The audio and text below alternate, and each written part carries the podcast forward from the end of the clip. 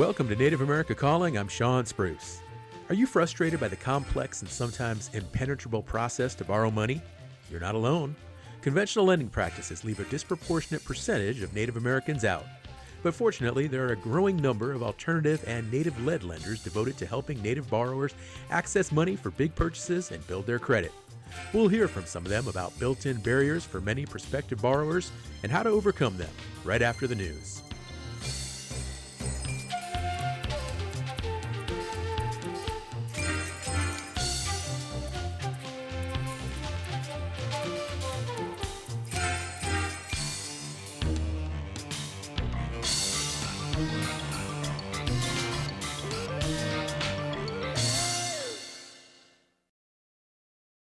This is National Native News. I'm Antonia Gonzalez.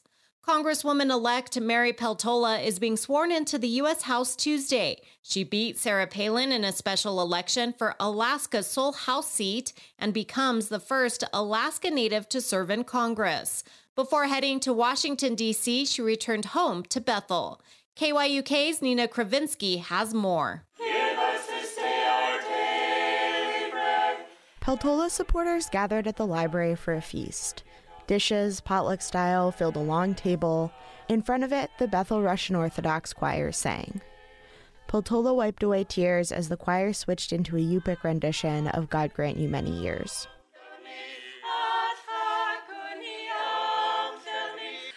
Bethany Kaiser is a paralegal from Bethel. She cried too when she heard the election results. I think she really can relate to not just Bethel, like rural Alaska in general, like all over the state. I think she can really relate to coming from a small town and knowing the challenges that we all face out here. Challenges that include resources and infrastructure. Bertha Nagaziak hopes Peltola being in Congress will bring better family and homeless services to Bethel. And I pray that she follows through of what she said and how she's going to help our people of our community. Others said they wanted her to address the low salmon runs in the region. That issue was a big part of Peltola's campaign. She describes herself as pro fish and wants to place stricter bycatch limits on trawling. Peltola told KYUK before the community event that she's still working on the specifics, but she hopes to craft legislation that will benefit the Yukon Kuskokwim Delta. My perspective, my worldview is from this region, so I think it will be interwoven into every single thing that I do. Peltola now heads to D.C., where she'll be sworn in to serve the last four months of late Congressman Don Young's term. She's running again in November to serve the next full two year term. In Bethel, I'm Nina Kravinsky.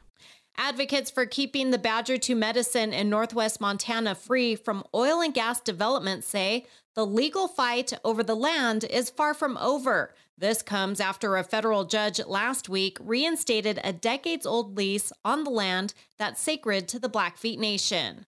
Montana Public Radio's Aaron Bolton has more. Washington, D.C. District Court Judge Richard Leon ordered the U.S. Interior Department to reinstate Solenex's lease in the Lewis and Clark National Forest, which was first issued in the 1980s. The federal government canceled the lease six years ago, saying it was issued illegally. Leon, in his ruling, said the government didn't have the authority to cancel it. The lease is on undeveloped land considered the cultural homeland of the Blackfeet Nation. Blackfeet Historical Preservation Officer John Murray is one of the interveners in the case. Fight is far from over. The Badger 2 medicine will remain the way it is today. The Glacier 2 Medicine Alliance also said in a statement it would fight the ruling, although the alliance and other groups have not yet said when they may appeal. The Mountain States Legal Foundation, which is representing leaseholder Solenex, said it will be ready to defend the ruling if appealed. The Interior Department declined to comment on the case. The Solenex lease was one of over 40 oil and gas leases that were issued in the Badger 2 Medicine and is the last remaining lease on that land. Others were either voluntarily relinquished, canceled by the Interior Department, or retired through private settlements. For National Native News, I'm Aaron Bolton. And I'm Antonia Gonzalez.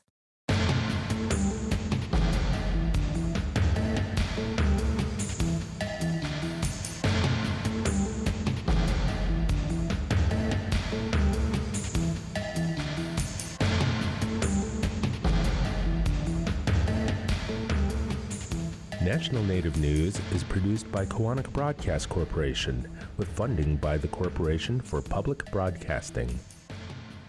Support by Vision Maker Media's ninth biennial Vision Maker Film Festival, celebrating Together. The Vision Maker Film Festival will present five weeks of Indigenous films at visionmakermedia.org, October 10th to November 11th, 2022. Did you know 1 in 26 people will develop epilepsy during their lifetime? Or that 1 in 10 people will have a seizure? Call 1 800 332 1000 to speak with an epilepsy information specialist. The Epilepsy Foundation supports this show.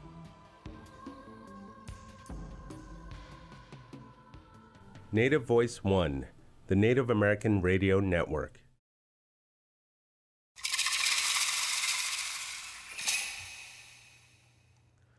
This is Native America Calling. I'm Shawn Spruce. If you've ever applied for a credit card, car loan, or home mortgage, you know you need to meet a minimum credit score and clear a host of other financial hurdles. But are those long-standing lending requirements always fair and accurate, especially when it comes to Native borrowers? A growing movement of Native led financial institutions are offering alternative means to gauge creditworthiness. Some ease up on credit scores and the ratio between debt and income if borrowers agree to a set of requirements.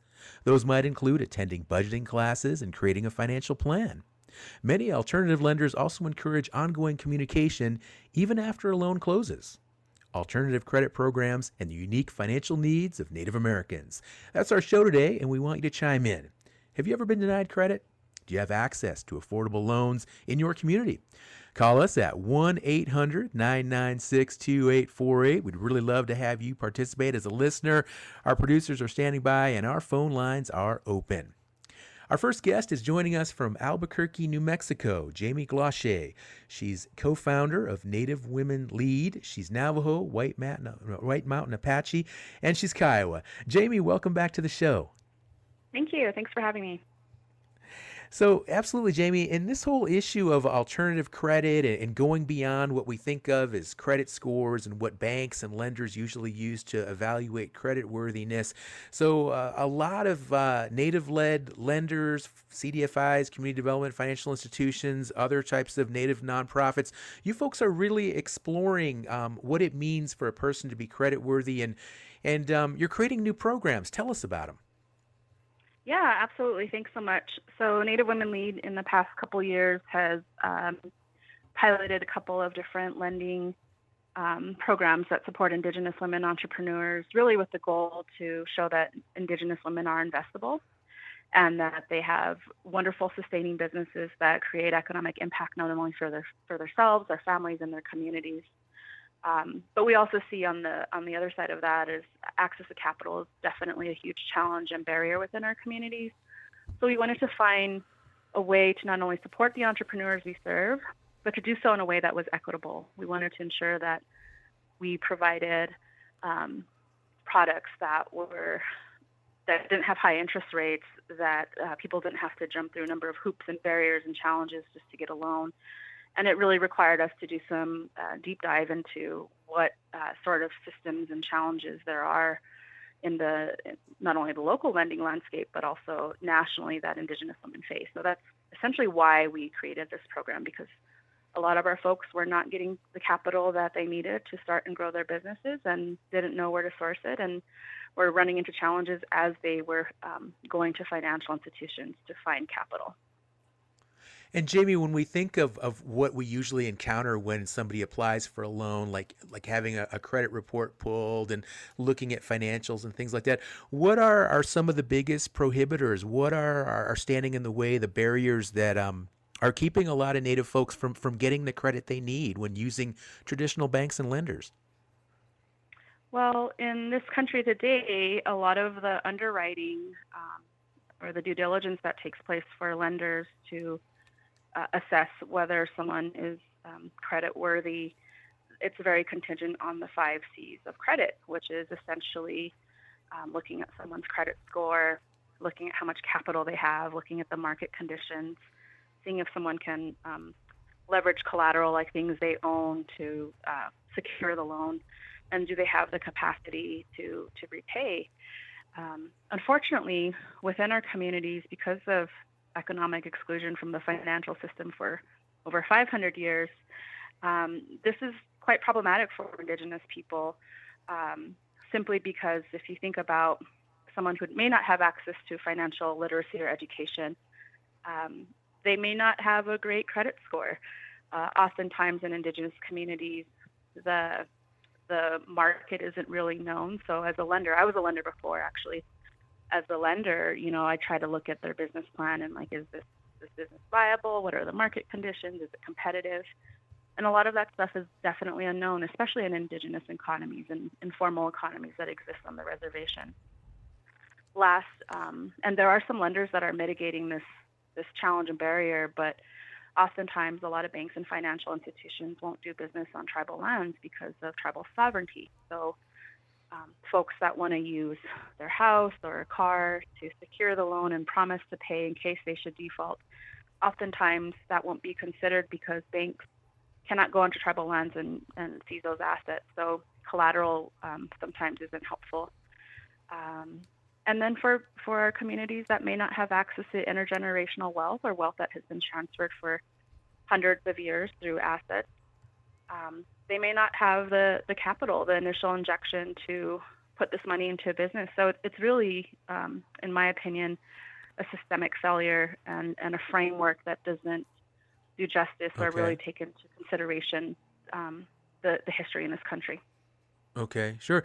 So, um, so you mentioned earlier the, five C's are what what loans are, are typically the underwriting used to, to approve loans. So, what's the alternative? What are you folks doing differently to meet the needs of your borrowers?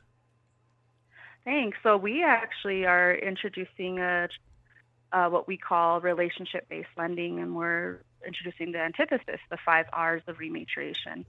And it's underwriting based on this concept of rematriation, and we look at um, five R's, which are relational, rooted, restorative, regenerative, and revolutionary. So as we look at the entrepreneurs, we're looking at do they value relationships? Are they rooted in reciprocity? Um, meaning, you know, are they going to be in community with us? And, and if a situation should occur where they can't pay, are they going to let us know and, and have that trust to to um, to not only let us know, but also their commitment to repay? Uh, we look at rooted. Are they also rooted in Indigenous values? Are they um, building a business that's speaking to communal needs? Are they looking at creating businesses that are supportive of their employees and their staff um, so that they themselves can close their racial wealth gaps or provide a, a decent wage to their employees or staff? Um, we also look at another criteria, which is is it is it a regenerative business? Is it being mindful of the impact on um, families and communities and economies? As well as the planet? And is the business game changing or are they solving a problem? And what's been really great about this type of underwriting structure is one, it supports Indigenous women to be at, um, I guess, the, the helm of the decision making process. And um, it, as a way for us to mitigate racial and gender bias, because we hear a lot from our community that they that they do face institutional racism when they go into financial institutions, and it allows us to support our community, um, especially those that are looking to build businesses that are formed by Indigenous values and community needs, and also serving Indigenous communities. So that's the type of entrepreneur we're we're looking to fund, and um, also challenging this framework and saying that there's other ways to look at um, risk, and there's other ways to underwrite people, and and ways that are okay. much more culturally relevant. And, and, Jamie, let's talk about that word risk because that's that's what is at the underlying um, junction of, of, of, what we're talking about here is when you're a lender, when you extend credit, you are taking a risk. And this stuff all sounds great: reciprocity, indigenous values, communal needs. But um, I mean, is it riskier when you when you when you don't look at the five C's like a traditional lender would? I mean, um, are, are you taking more of a risk with these loans based on um, the relationship based lending that you described? And um, does it work? I mean, how, how's the success working so far for you? Thank you. I don't think it's risky at all. I, one, I'm biased, right, because I'm an Indigenous woman, but I believe Indigenous women from the onset. of their of their idea and what they aim to do because they're rooted in community and they're interested in serving community or solving a problem. So for me, I don't view um, our people as risky. I could see from the financial standpoint how that narrative has has happened and been shaped. Um, to date, we've had three pilots. We've lent over half a million dollars to 65 Indigenous women. We have a 99% repayment rate. Interest rates range from zero to five percent. And um, so far, from our first pilot, which is a response fund that was created at the height of the pandemic, nearly 70% of that cohort have since paid off. So to me, we're proving that Indigenous women are not risky and are worthy of taking that risk from the financial standpoint. Um, what we also do, I, I, think, for just to articulate it to traditional lenders, is we do provide wraparound support for these entrepreneurs. So we provide financial literacy, education. Um, we also provide business technical assistance. We provide them with a community to lean into. So all of these are actually, I would say, in my opinion, risk mitigators, quote unquote. But these are actually in service to the community we're serving. So to ensure that they have success, not only in building their business, but ensuring that they are able to meet their, their minimum payment requirements. So no, they're not now, risky at all. Okay. And um, so the the old credit score, the FICO score that we're all so familiar with. Do you pull credit reports and do you look at those FICO scores? Or do you completely just throw those out and you go with your relationship based lending model? So we work with two financial intermediaries right now. One is Nusenda Credit Union here in New Mexico, and they're also a CDFI. We also work with Community Credit Lab, which is a national organization based in Seattle.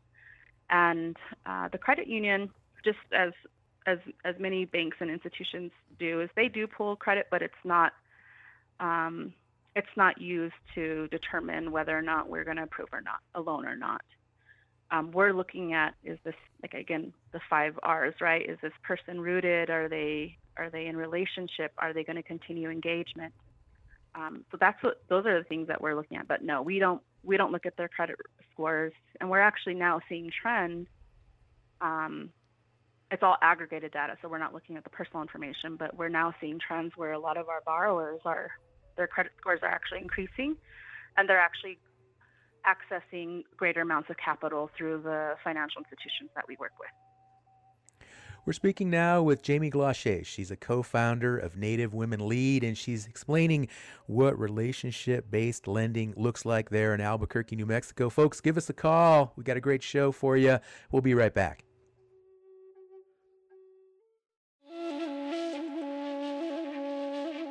A new survey finds Native American renters are far more likely to face evictions compared to the rest of the population, and some housing experts warn of a possible eviction crisis in the coming months.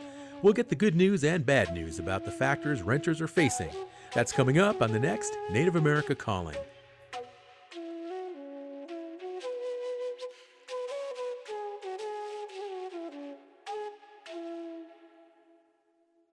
If you're hurting in your relationship or have been affected by sexual violence, Strong Hearts Native Helpline is a no charge, 24 7, confidential, and anonymous domestic, dating, and sexual violence helpline for Native Americans.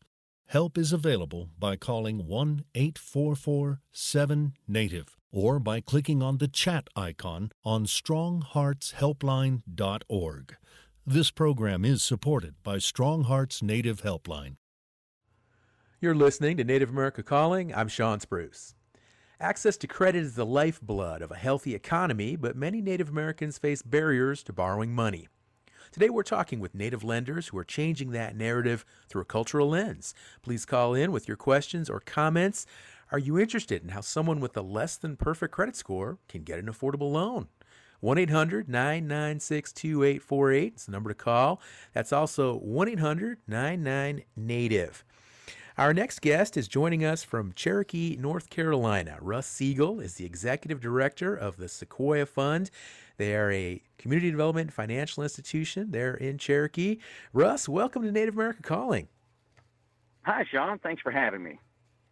Well, Russ, it's it's wonderful to have you on the show, and uh, this alternative lending is a really fascinating concept. Uh, we heard from Jamie Gloshay earlier, and it's working down there in New Mexico. Is it working in North Carolina with uh, the native borrowers that you serve? Yeah, it is, and gosh, you know, if if your show only had about another thirty seconds, we could just take everything Jamie said and just replace Native Women Lead with Sequoyah Fund. And I think we could just end it right there. It's uh, it's amazing, and I love their I love their five R's, uh, replacing the five C's.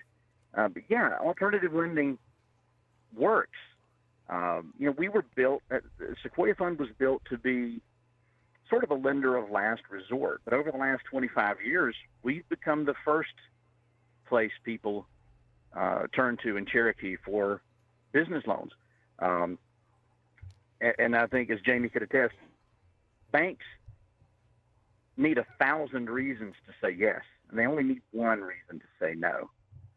And in the native CDFI world, we're almost the exact opposite. We start with a premise of, let's see if we can make that work. How can we make that a reality? Um, and and then you know on the flip side is once we make the loan, the deal isn't done. It's it's about keeping those business owners and those businesses healthy enough so that they can repay those loans and so that they can grow and add employees and expand their markets and and do great things for for their families. And um, it, it's it's things that banks really don't consider. They don't throw those things in the mix. Um, it's you know can you make your payment? And if you can't, then we are out of relationship. We don't we don't we don't want to deal with you. Um, you know, for us, it is about relationships. It's all about um, those things that that are almost forgotten, uh, overlooked. I think we've done a great job in this country putting the credit score at the forefront and saying you are less of a person if your credit score is below this level. And nothing could be further from the truth. Uh, and, and, so I think as alternative lenders, we're more concerned with, you know, who are your people? What's your motivation? What do you want to do with this? Why do you want to do this? What gets you out of bed every morning? And who are you serving? Uh, for us, it's it's about relationships. Um, so yeah, it's it's it's taking a totally different approach from what most people see as commercial lending. Russ, I really appreciate what you say about um, a, a, credit score, uh, a person being more than their credit score. And I just can't get over how, in the last, I don't know, 10, 15 years, this whole obsession with credit scores has just completely like taken over uh, everybody in this country. When you see these commercials and people are walking around with their credit scores on these big signs and they're walking through town, and um, yeah, I mean, it's just has really taken hold, and, and, and I hear from people and who have bad credit scores or, or less than perfect credit scores, and they, they really struggle with it uh, emotionally, and it, it just creates so many challenges. And it's not just always necessary lending decisions. I mean, uh, hiring decisions, insurance rates, a lot of things can be dictated by these credit scores. So, um, as an alternative to a credit score, though, and this relationship building stuff sounds great and things like that. But what are some other ways there at Sequoyah Fund that you folks are able to gauge credit worthiness uh, using this uh, these alternative ideas? Well, you know, first we have to pull credit scores. It keeps our auditors happy. you know, in, in, the lending industry, it's just one of those things. You know, what, uh, who are you lending to? Okay, so we the, the first thing that we look at is uh, can you go to a bank? It, are you going to get better service? Are you going to get lower interest rates? Are you going to have more products available to you if you go to a bank? And quite frankly, we have a good relationship with the one bank that does have a presence here on the Qualla boundary. Uh, and, and we don't want to step on their toes. You know, they offer things that we don't. They do things like lines of credit. Uh, so so we, we try to work together to uh, to make the most of, of products we have for people.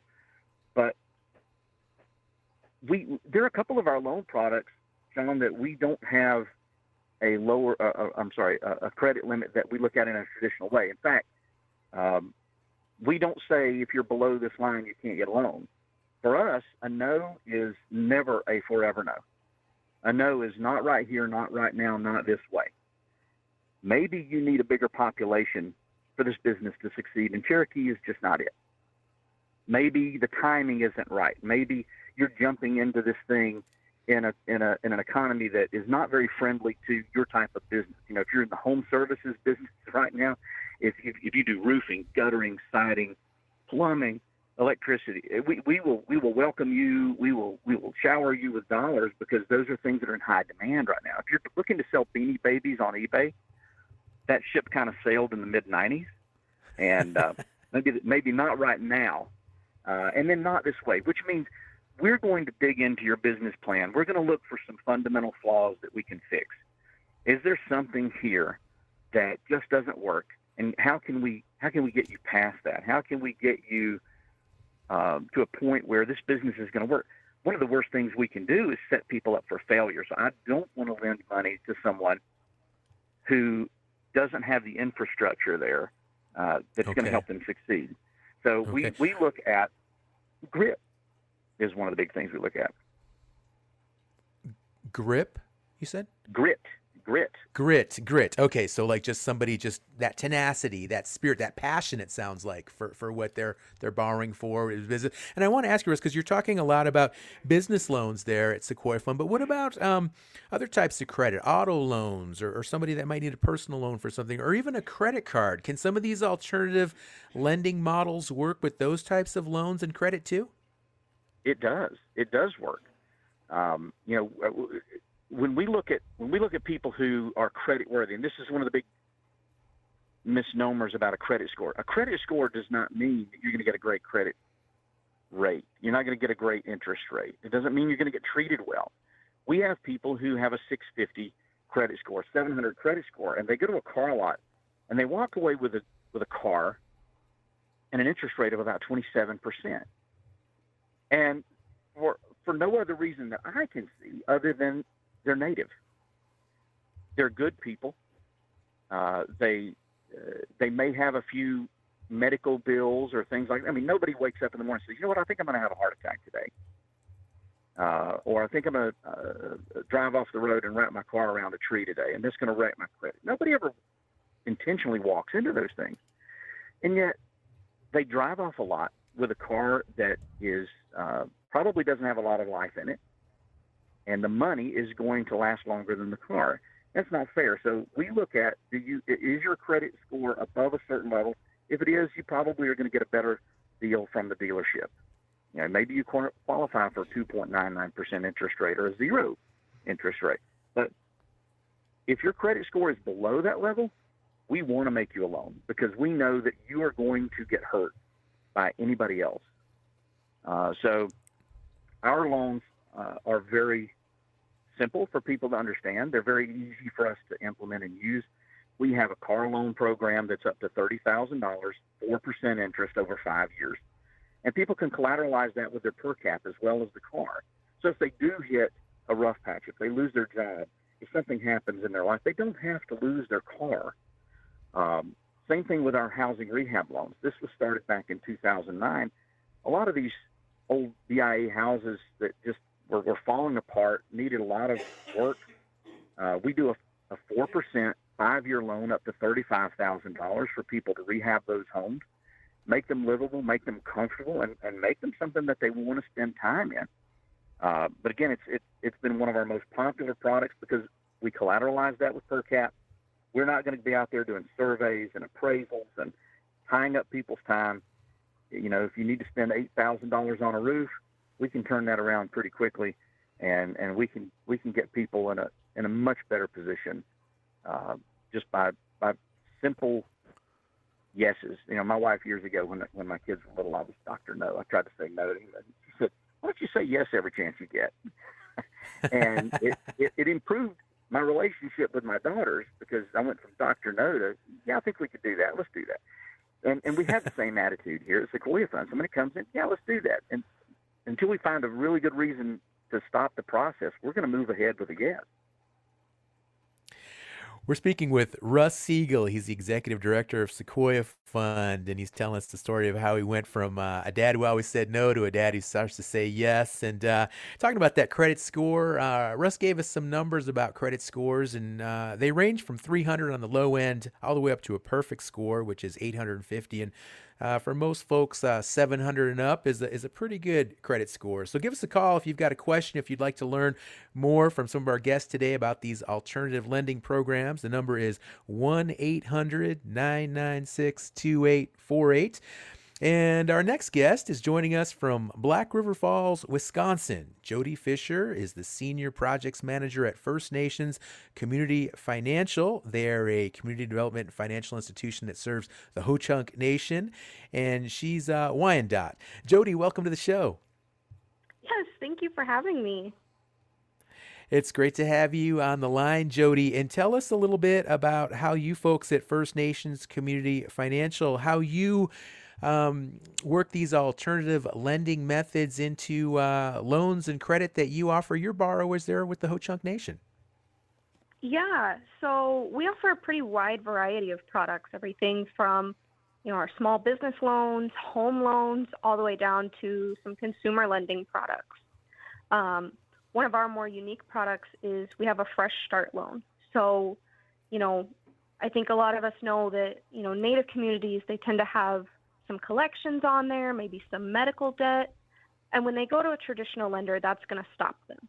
That's going to prevent them from getting, you know, a loan maybe altogether, or at least going to, you know, put that interest rate up towards the predatory numbers. So we try to help them, you know, we'll help them pay off that debt, and then they can make payments to us at a more reasonable rate. And then with all of our loan products, everything from personal loans to auto loans to home loans, we really build on that idea of relationships. Um, so we work with them through the whole process and even after the loan is closed to provide education, provide things like credit counseling and credit rehabilitation um, because credit's never broken, but it maybe needs some help to build back up. And our goal is eventually to get them where, you know, they could walk into any bank and get a loan at a you know an affordable interest rate. But we also recognize that for our communities, there's a lot of that kind of mistrust with traditional lenders. So we, you know, we want to be here to help provide an alternative and somebody that's familiar with their community, with their values and things like that. That's really interesting. Uh, and thinking, and this is really um, eye opening because learning more about these these relationships and, and earlier we heard both Jamie and, and Russ say that you know some native folks they, they might go to a traditional bank they might go to a traditional lender and um, it's just it's just a, a business transaction right? Do the numbers make sense? Is the credit score right? Is there the current debt right and they just make the decision off of that. But there's none of these additional questions or concerns about what you folks are talking about today and making sure there's a relationship. Or do, do these do these does this loan somehow benefit the community and, and uh, and that just seems so important to, to take that whole approach. So, is that another issue that you folks are focused on there at First Nations Community Financial? Also, thinking about how these programs will serve not only these individuals or their families, but also just the Ho Chunk Nation at large? Yeah, absolutely. Um, you know, so one thing is Native communities are generally more susceptible to predatory lending. Predatory lending operations tend to set up on or near Native communities that you know there's that's just one of the things that happens. And we feel that if we can as a community and as a tribe can decrease reliance on predatory lenders then we're setting the whole community up for better. And then also we like to focus on you know setting up the next generation. Native communities don't tend to have a lot of generational wealth you know that that stuff hasn't been passed down that knowledge hasn't been passed down. And so we try to equip both our youth and the parents so that they can equip their children to be more savvy consumers to be in a better spot than maybe they were. So we really take a whole community approach to our lending and to our education. Okay Now, Jody, walk us through the process here. Let's say I am somebody and, and I've had some credit hiccups in the past. Uh, I don't have a great credit score. And uh, maybe I need an auto loan. I need, I need to get to work. I need a good, reliable car. And I come to, to your to your office there at First Nations Community Financial. How are you going to work me, and how are you going to um, work with me so I can get to the point where I can qualify for a good auto loan? Yeah, so um, you know, one of the first things we would look at is where's your income. You know, we want to verify income. Um, if you're a tribal member, you know, we know that that per cap security can be there. Um, if you're a tribal employee, then a lot of times we can set up like a voluntary wage assignment, so you don't even have to worry about making the payments. But then we we do pull credit. You know, we're we're a lender. We've got to pull credit. We have to look at credit scores you know, like Russ said, our auditors want to see that. But we look at credit scores not for the purpose of approving or denying a loan. We look at credit scores as a starting point. Okay, so you're starting at this credit score.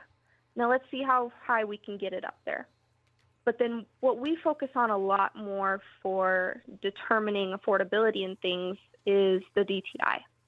So what kind of debts do you have? What maybe what loan repayment history do you have with us? Um, if you have some collections, okay, well, what happened? Tell us about it. You know, were you in a car accident and now you ended up with twenty thousand dollars in medical collections? That's a little different than, you know, something happened and you just chose not to pay a loan. So, mm. you know, we really want to know the circumstances and in those five C's of credits, that's the conditions we want to understand the conditions of your credit history and of where you're at now.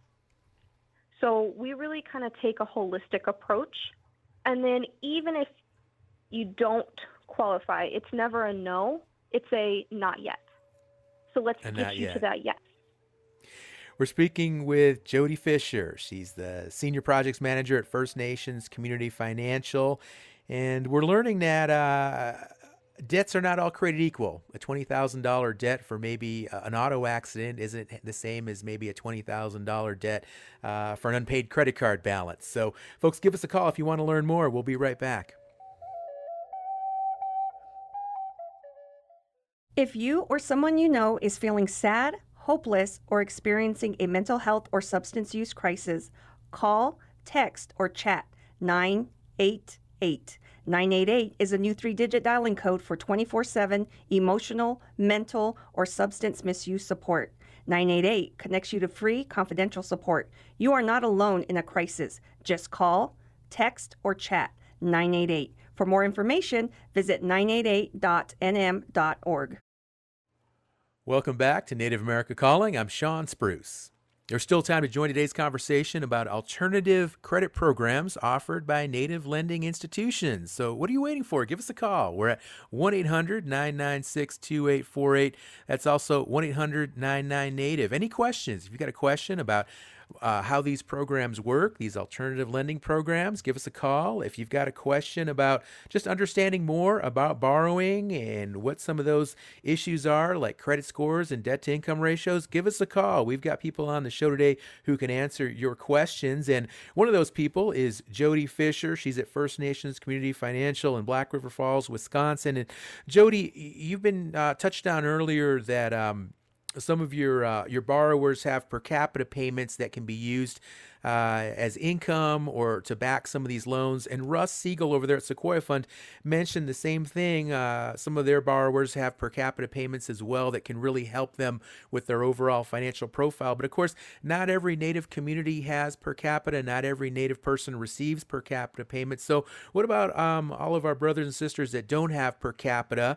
And um, and their borrowing needs as well. If they can't have that little extra cushion of money to help get that loan approved, uh, what's your advice to those folks?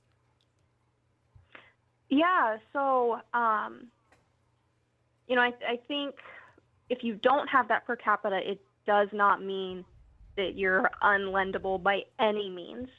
Um, you know, a lot of times it's okay. Well, let's figure out how to demonstrate that willingness to repay.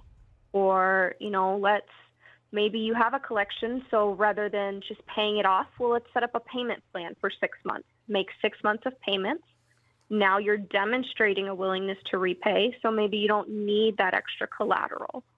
Or, you know, maybe you can set up automatic withdrawals. I know that's something we offer for our clients is, you know, as kind of that extra security.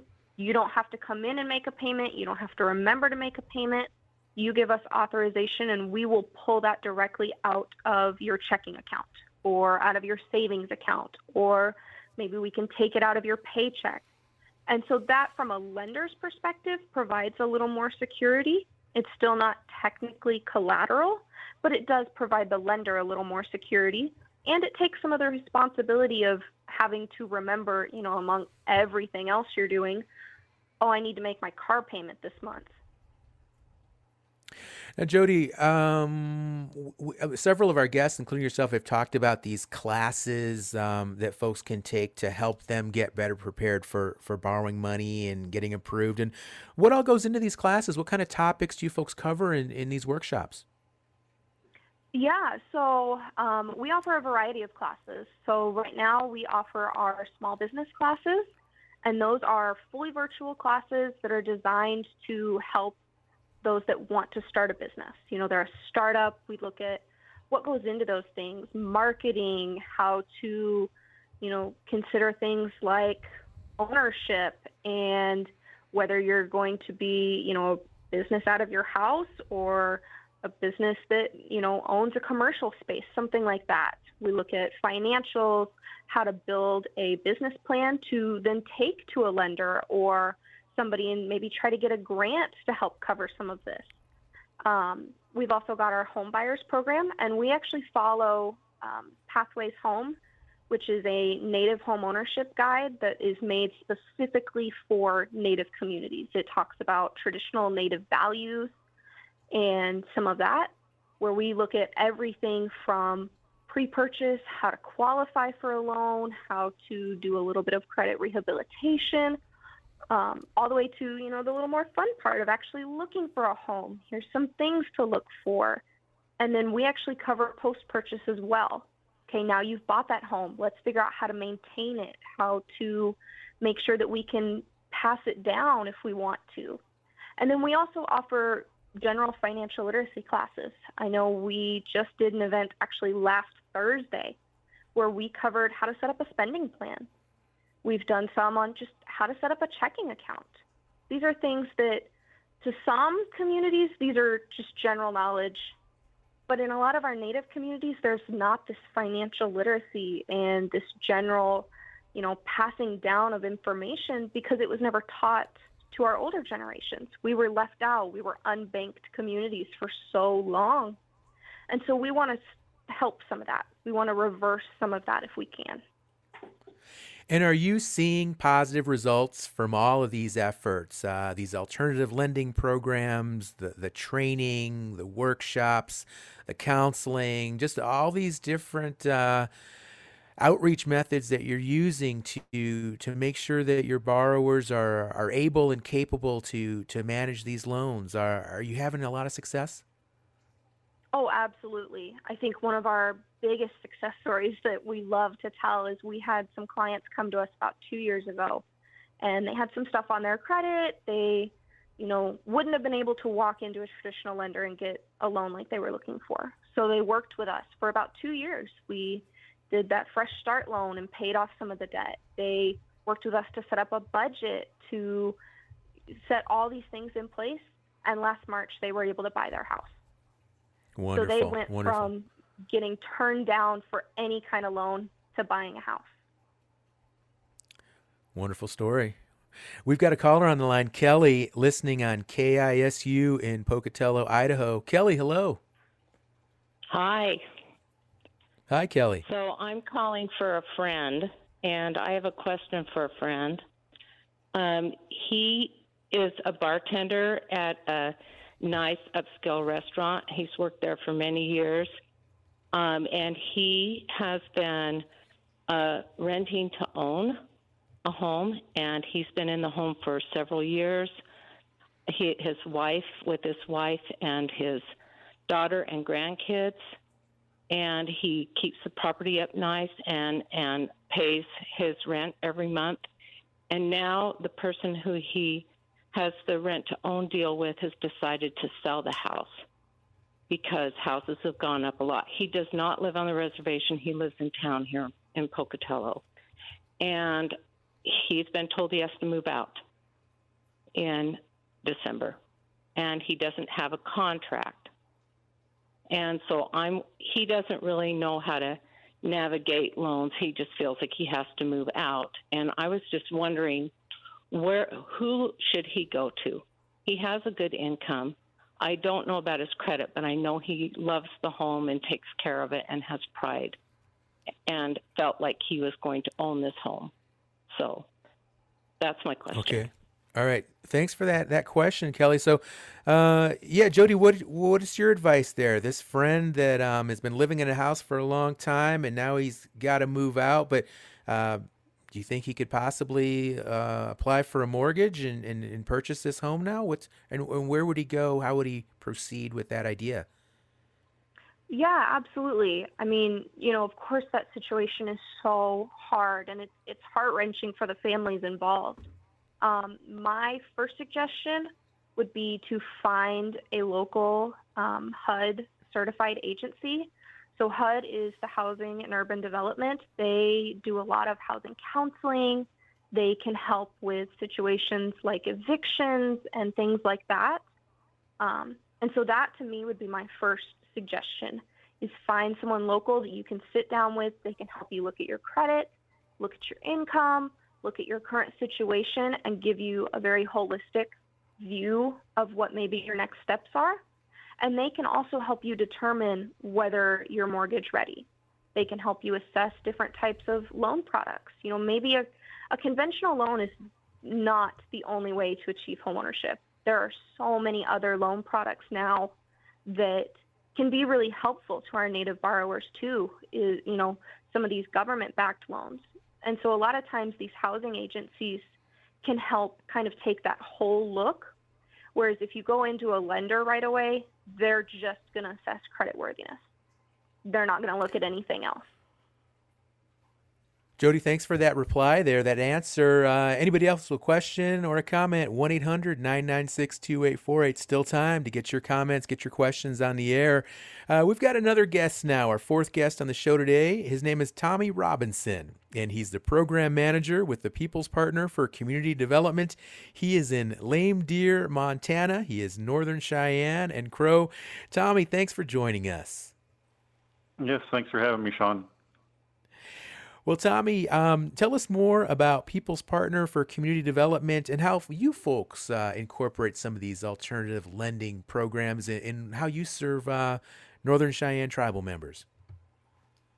Yeah, you bet. Um, so, the People's Partners for Community Development was created in you know 1999 um, after some individuals um, sued one of the local banks just for like discrimination um, so that's where it all started, and eventually this, the bank was able to open a branch on the reservation. So the nonprofit kind of went stagnant for a bit, but we became a certified CDFI in 2016, and we had a board member who owned um, a local business here in town, and he called it Courtesy Cash, and he is his um, he had very non-traditional lending practices but the community trusted him. So he he had been in the reservation since the 1940s.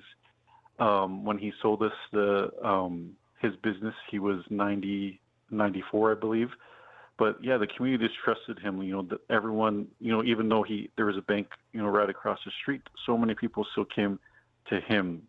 Um, so once we purchased that and moved over here, our our lending really grew because we were able to take some of his clients and we were able to serve them. And so we also had a board member, or the board chair at the time was the branch manager of the bank. And the bank um, grew from a private to a public bank, and their lending practices changed, and they weren't able to to lend to our, our community members like they were able to in the past. Um, you know, the, our board chair, who has now passed away, she, you know, she knew the value of you know, native, you know, beadwork and things like that. So she was comfortable lending um, to to people who who had that type of um, collateral.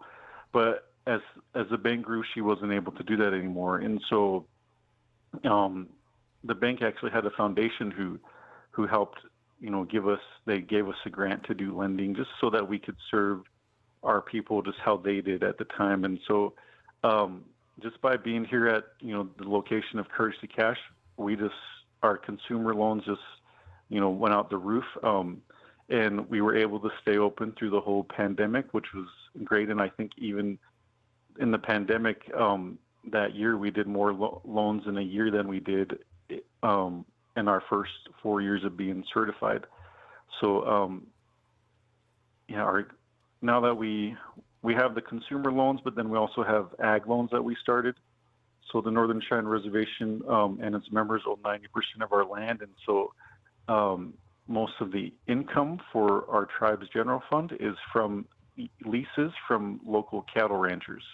And so the average age of um, the ranchers now is over six years old, and so we started a youth ag program where we were tr- we are wanting to train up you know young people who can become you know the future ranchers of our reservation because we've seen just so many um, older or elders as they pass on you know their families don't continue their ranch business.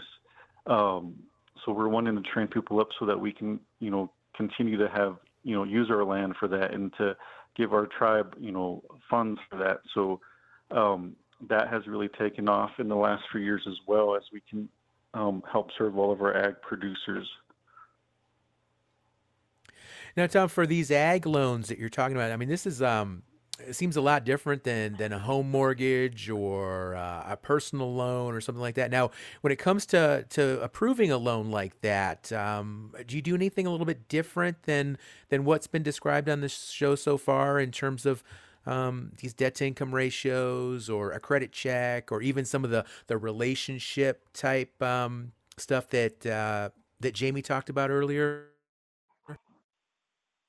Yeah, so um, we have a, a, an ag loan officer, and so she will um, do a balance sheet and look at all the financials for the ag or the the lender because you know a lot of ag loans people get help through um, Farm Service Agency FSA, but a lot of those ag loans they won't get reported on their credit report if um, you know people is just for some reason it's not on there because I think if they they it's a business loan rather than a consumer loan, so that's why it's not um, helping their credit. But so yeah, we we will just you know look at their um, we have to look at you know how much how, what kind of cattle herd they have on hand, their land, their lease that they have, um, and then she'll do a whole balance sheet and and then that's how we will um, award their their loan.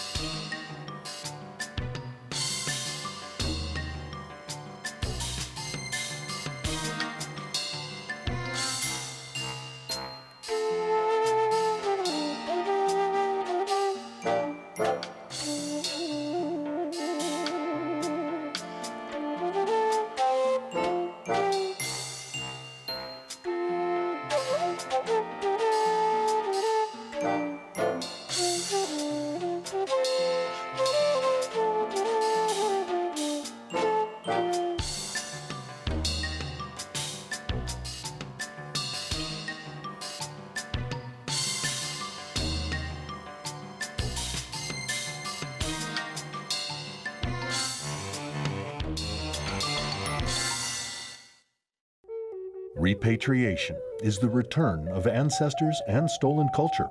Work with experts in the field to form strategies and build relations to better the future of repatriation at the 8th Annual Repatriation Conference, October 11th, 12th, and 13th, hosted by the Association on American Indian Affairs and the Pokagon Band of Potawatomi Indians. Learn more at Indian-Affairs.org. The Association on American Indian Affairs supports this show. My name is Assad. When I was 19, my mom was diagnosed with colorectal cancer because she smoked. My tip is find things to be thankful for. I'm thankful she quit smoking. I'm thankful for the nurses who taught me how to check her IV and to manage her medication. And I'm thankful for every day we have together because nothing is guaranteed, especially for us. The people you love are worth quitting for. You can quit. For free help, call 1 800 QUIT NOW. A message from the Centers for Disease Control and Prevention.